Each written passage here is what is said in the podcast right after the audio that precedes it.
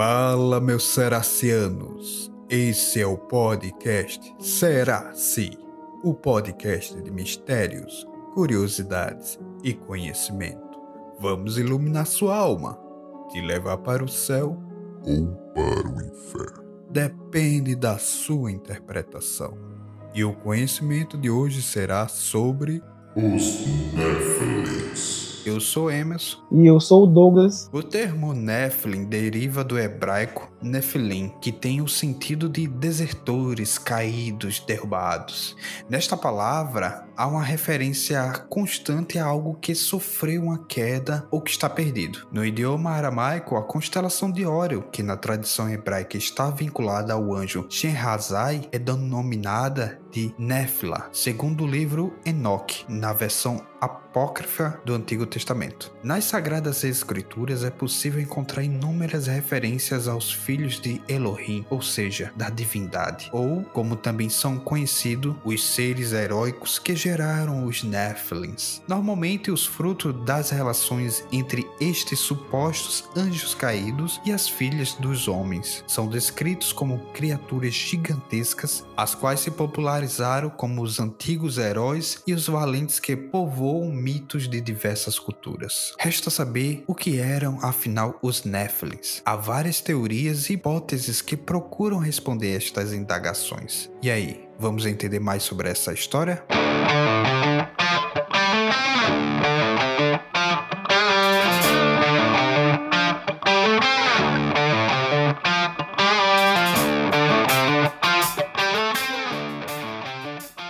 Bom, ao decorrer do tempo, vários teólogos e pesquisadores, textos bíblicos, não conseguem, até nos dias de hoje, entrar em um acordo sobre os Nefilim. Há pelo menos duas correntes principais sobre esse tema. O erudito inglês George Pember defende que os assim chamados filhos de Deus, insistentemente citados no Gênesis, são os anjos que, uma vez no planeta Terra, tiveram relações com as mulheres humanas e que, dessa razão, foram severamente castigados pelo Criador e projetados no abismo. Suas crias seriam uma mistura de características humanas e angélicas. Essa tese é adotada pelo teólogo como John Friedman e o Sir Mitland. O escritor Caio Fábio, em sua obra Nefilim, também se vale deste argumento. Assim como Daniel Truslin, em seu livro de ficção Angelologia, os que são primitivos acreditavam nesta teoria, a qual vigorou durante a Era Medieval. No livro de Enoque consta essa mesma versão. Interessante que no livro de Enoque, ele é um livro que ele foi... Não é que ele foi um livro banido da Bíblia, é um livro que ele não foi considerado um livro inspirado por Deus. Então ele não passou no cânon bíblico, onde houve lá o concílio e decididos quais livros seria é, uma revelação divina. Só que é interessante que o livro de Enoque, ele é citado na Bíblia, se eu não me engano é em Judas, Judas fala sobre do livro de Enoque, e quem não leu, mas eu já vi algumas partes, fala muito de os anjos caídos, fala muito sobre seres que tinham poderes, seres é, diferentes das pessoas normais, como a gente tem hoje. Fica aquela coisa, por que esse livro foi banido? Por que tiraram essa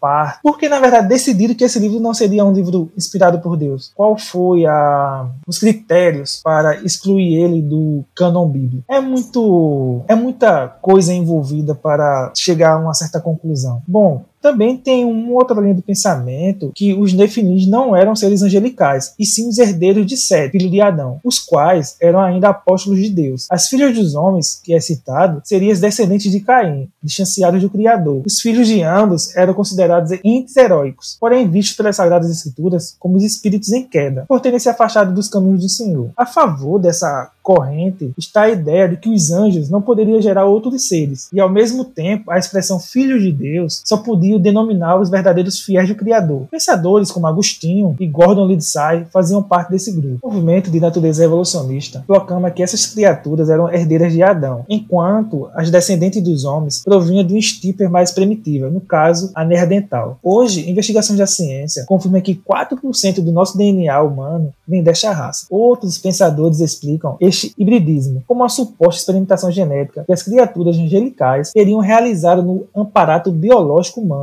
daqueles tempos, como uma maneira de induzir a evolução do corpo físico da humanidade. Nas Sagradas Escrituras, o leitor vai encontrar expressões como anjos caídos, espíritos impuros e demônios, todas utilizadas para denominar os nefilins. No livro de Enoque, como eu citei, tem um termo que eles são intitulados de vigilantes. É interessante é que nesse livro de Enoque, os vigilantes, segundo o livro, foram anjos que meio que se rebelaram contra Deus, que vieram à Terra e eles passaram conhecimento para o ser humano. Foi eles que ensinaram os seres humanos a construir armas, a agricultura, tecnologia, tudo que o ser humano sabe hoje foi passado por esses anjos, entendeu? Os anjos que caíram, tal. Há uma teoria também que fala que os nefilins são os anjos que caíram, mas, na verdade, os nefilins, eles são os filhos das mulheres que tiveram relações com os anjos caídos, que aí geraram uns seres é, de estaturas enormes, poderosos, muito fortes e com alguns poderes além da compreensão humana. E você vê isso muito detalhado no livro de Enoque, que é um livro rico nessa questão sobre os Nefilins. E agora, para entender mais sobre os Nefilins, vamos investigar mais a Bíblia. Mais especificadamente o livro de Gênesis, no Antigo Testamento. O termo Nefilim tem origens hebraicas e é tradicionalmente traduzido como caídos ou os que caíram. A menção mais conhecida a eles é encontrada em Gênesis capítulo seis, do versículo um a quatro. Quando os homens resultaram a aumentar o número na terra e eles nasceram filhas, os filhos de Deus viram que as filhas dos homens eram bonitas e escolheram como mulheres aquelas que gostam. Então disse o Senhor: não contenderá o meu espírito para sempre com o homem, pois ele é carne. Os seus dias serão cento e vinte anos. Naqueles dias haviam gigantes na terra. E também depois, quando os filhos de Deus habitaram com as filhas dos homens e elas lhe deram filhos. Esses gigantes foram os heróis do passado, homens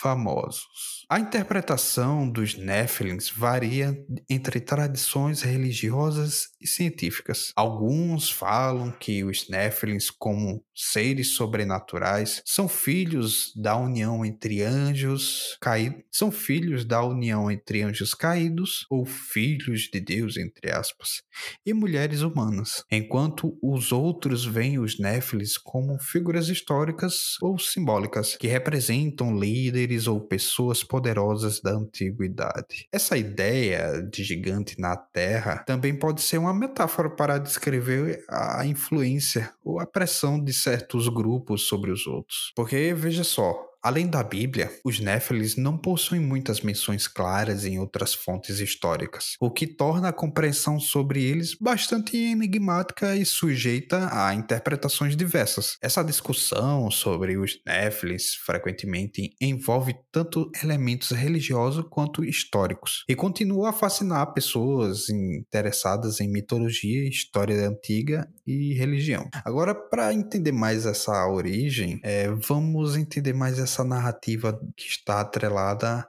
ao livro de Gênesis. No relato bíblico, os Nefilins são descritos como resultado da união entre filhos de Deus e filhas do homem. No entanto, a identidade exata desses filhos de Deus gerou diferentes interpretações ao longo dos séculos. Alguns afirmam que sejam anjos caídos. Uma interpretação bastante difundida é que esses filhos de Deus eram anjos caídos, seres celestiais, rebeldes, que se rebelaram contra Deus e se envolveram com mulheres humanas. Essa união resultou nos Nefilins, considerada como uma espécie de híbridos entre anjos e humanos, ou seres sobrenaturais que eram poderosos e gigantes. Outra forma que explica essa, o surgimento dos Nefilins é a linha justa de Sete, que sugere, nessa interpretação, que os filhos de Deus eram descendentes da linha justa de Sete, enquanto as filhas dos homens eram descendentes da linha ímpia de Caim. Essa interpretação enfatiza uma divisão entre aqueles que seguiram a Deus e aqueles que se afastaram dele, resultando em uma mistura entre os dois grupos. Já outra linha de raciocínio que explica isso é os líderes ou reis antigos. Alguns investigadores consideram os filhos de Deus como líderes ou reis antigos que se casaram com mulheres de status inferior, uma plebeia. Nessa interpretação, os Nefilins seriam os líderes poderosos ou governamentais que ganharam fama na antiguidade. Já na parte de simbolismo mítico, essa linha tende a abordar que os Nefilins são a metáfora para descrever a corrupção e a decadência da humanidade na época. Nessa visão, os Nefilins representariam a manifestação simbólica dos resultados da desobediência e do afastamento de Deus.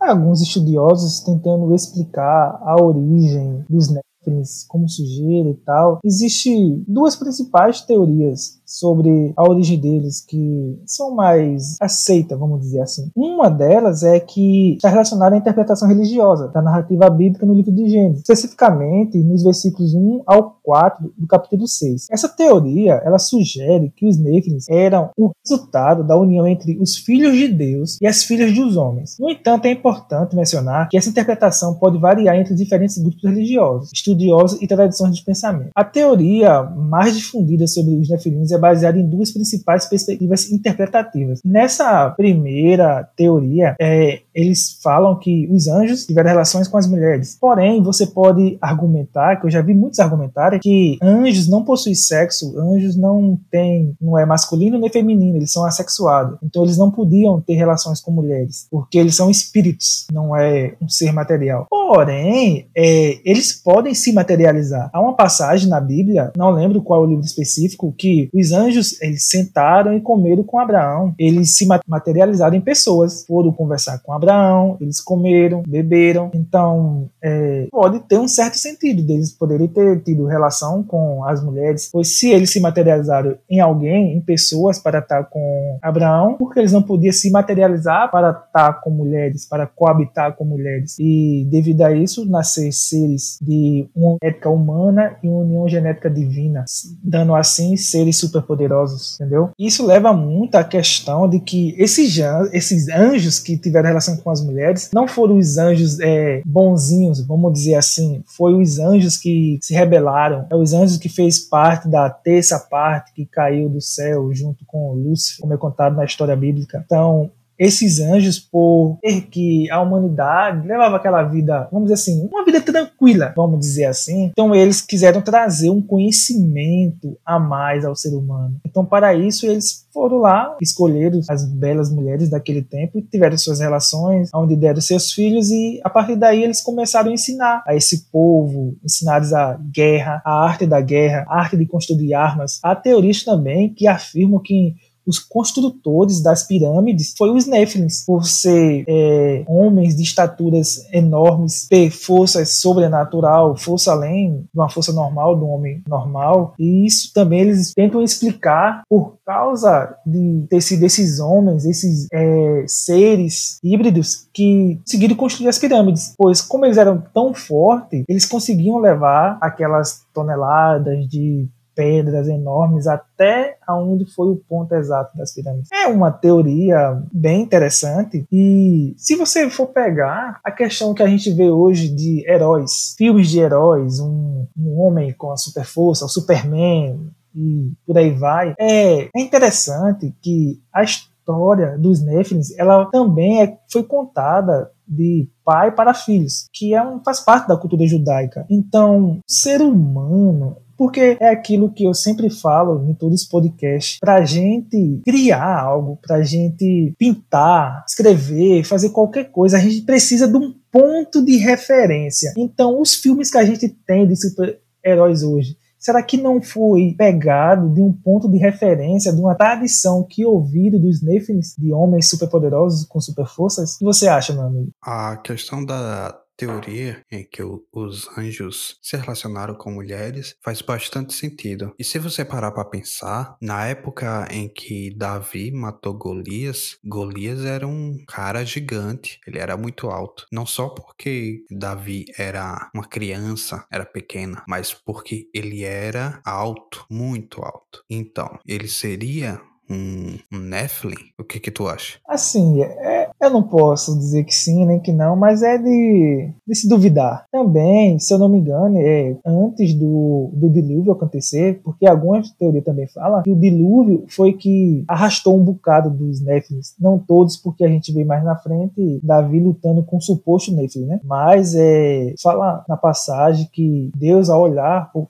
coração da humanidade, viu que ele era constantemente planejador de maldade. Era um coração mau. Então escolheu Noé e sua família. Esta que ficou era os Nefilim, eram esses homens violentos, pois por ser poderosos, eles podiam fazer o que quisessem. Eles podiam invadir terras, podiam é, escravizar pessoas, podiam, vamos dizer assim, tocar o terror onde eles quisessem, pois quem iria contra seres super poderosos, seres com uma estatura, com força além de uma força normal, de uma estatura normal? É porque, se eu não me engane, a estatura de Golias passava de dois metros e meio. É muita coisa, cara. Uma pessoa com mais de dois metros e meio é muita coisa. Para uma pessoa que é gigante, uma pessoa alta, um metro e noventa, dois, dois e dez no máximo. Agora, dois metros e meio é muita coisa. Não, sim, com certeza. É, há também a outra parte da teoria que esses Nefilins não eram anjos. Na verdade, não eram filhos de anjos nenhum. Eram simplesmente pessoas, líderes, é, pessoas que tinham muita influência, eram reis, pessoas nobres, de alto status, de poder. Vamos dizer assim, tipo o faraó, o rei do Egito. Ele poderia ser considerado um Nefilim, que era um ser que tinha estatura, tinha poder, podia fazer o que quisesse, que tinha o poder nas suas mãos e podia mandar e desmandar. Ele era um líder. Se a gente for pegar por essa teoria, a gente pode dizer que hoje tem muito Nefilim no poder aí, hein? O que é que tu acha? Sim, tem até demais. Precisaria de um dilúvio novamente para levar metade embora. A título de curiosidade, quando eu comentei sobre a estatura de, de Golias, segundo alguns estudiosos, dizem que Golias tinha dois metros e noventa e dois centímetros. Muito mais do que os dois metros e meio, quase três. E a estatura média de um Nefilim, se não me engano, era três metros. Agora, é, essa teoria dos Nefilim, ela é algo que você pode pensar tanta coisa, porque já, eu já vi, já vi não, né? Já ouvi teorias que eles é, faziam experiências genéticas com os seres humanos, eles meio que pegava o seu D N A e combinava com o D N A da raça humana, que muitos é, escravizavam várias pessoas ao seu bel prazer, à sua, às suas vontades. E alguns eles escolhiam para fazer experimentos com, seus, com a sua genética para ver o que, o que dava, qual era o resultado. Então, acredito que são tantas histórias que envolvem os Nefilins que fica difícil você acreditar em alguma coisa concreta. Mas é, é importante a gente notar que a citação deles na Bíblia, que é um livro histórico, um livro sagrado, considerado por muitos como uma verdade bíblica de Deus, que ele nos passa ali várias coisas, é que a gente não pode, tipo, negar essa questão dos Nefilins, porque é citado, entendeu? É, a tradição, uma parte da tradição judaica fala sobre eles, cita eles. Então, você falar assim, ah, isso aí é, é conversa de carochinha? Não é, não é. É algo que a gente temos que olhar com uma certa delicadeza e não sair simplesmente falando que, ah, isso é conversa para boi dormir. Porque, e se for verdade? E se realmente existiu seres superpoderosos de tal forma que colocaria a humanidade hoje, vamos dizer assim, totalmente escravizada apenas com a sua força? Mas eu também gosto muito da, da teoria de que eles eram seres poderosos, porque quem tem poder, quem tem status e que tem o verdadeiro poder, aquele poder de mandar e desmandar, é elevado, é considerado um ser, vamos dizer assim, um ser divino, como alguém que já tem tudo em suas mãos. Infelizmente, muitos líderes, tanto os líderes religiosos como os líderes políticos, com um certo poder que eles não deveriam ter. Então, eles podem ser considerados Nefilins, pessoas ruins que fazem maldades, porque era isso que, segundo a tradição, os Nefilim faziam. Eram heróis, eram vilões, eram tantas coisas que você vai ter que escolher uma. É, são diversas teorias que, apesar de escasso, mas ela se transforma bastante interessante no ponto de vista religioso, porque é onde está mais presente essas características é, dos Nefilins. Há algumas reportagens que você consegue achar na internet de que é, na China é, foi descoberta uma ossada de gigantes, e que isso intriga bastante porque a A estatura média de um homem, na época de três mil anos atrás, por aí, era em torno de um metro e sessenta, um metro e sessenta e cinco. Então, encontrar uma estrutura de um gigante de, sei lá, quase três metros é, no mínimo, curioso. E, e isso, esses achados, eles é, dão muita veracidade ao que é contado, ao que é relatado. Aí você fica com aquilo, caramba, será mesmo que houve seres dessa magnitude? Diante desses achados, teólogo, para você, ouvinte, e para você, meu amigo, o que você acha? Você acha que dá para acreditar, dá para, tipo, sair do muro e dizer assim, não, realmente, houve esse... esses caras existiram? Citando um pouco mais, tem várias coisas no livro de Enoch que é bastante interessante, mas uma das coisas que chama muita atenção é que antes do dilúvio, de acordo com o livro, cerca de mais ou menos duzentos anjos do céu, eles desceram à terra para se casar com as mais belas mulheres. Cerca de duzentos anjos do céu desceram à terra para se casar com as mais belas mulheres. E foi desse relacionamento que nasceu os Nefilim, gigantes que povoaram a terra, o mundo, até a construção da Arca de Noé. Esses anjos, além de ter coabitado com as mulheres, eles ensinaram às suas esposas a arte da feitiçaria e do ocultismo, além de mostrar aos homens como dominar técnicas para lidar com ferro, esculpir escudos, armas para enfrentar seus inimigos. E por fim, eles mostraram aos humanos como cultivar a medicina a partir de raízes de plantas. Para você ver o tanto que essa teoria, essa coisa que o livro de Enoch fala é tão rico, tem tantos detalhes que a gente fica pensando por que esse livro não... Pelo menos eu, né? Fico pensando por que esse livro não foi considerado um livro canônico. Tudo com o livro de Enoch também, devido ao aumento da maldade, devido à falta de fé no Senhor, por causa dos anjos que desceram para ensinar o o povo, para coabitar com as mulheres. Deus, vendo isso, ele mandou uma legião de anjos para uma luta, uma guerra entre esses anjos rebeldes, onde eles foram derrotados e foram expulsos para as trevas. Depois disso, para ter certeza de que acabou com isso e para não permitir que a descendência desses anjos caídos, desses anjos que vieram ensinar a maldade ao ser humano, Deus mandou o dilúvio. E o dilúvio foi justamente para isso, para exterminar o que sobrou, o que ficou de mulheres, dos anjos caídos, dos filhos que teriam nascido, e foi aí que o fim deles, foi o fim da, da raça dos Nefilim. Porém, supostamente, né, não foi todos, pois provavelmente Davi enfrentou um. Então, isso é, é algo maravilhoso de você ler no livro de Enoch, porque é um livro que ele detalha não só esse acontecimento, como muitos outros acontecimentos que acredito que você, ouvinte, que tiver um pouco de curiosidade e quiser saber mais sobre isso, leia o livro de Enoch, leia, mas também leia com cuidado, não vá acreditar em tudo que está ali, mas leia, que você vai achar muita coisa interessante, principalmente falando sobre os Nefilins.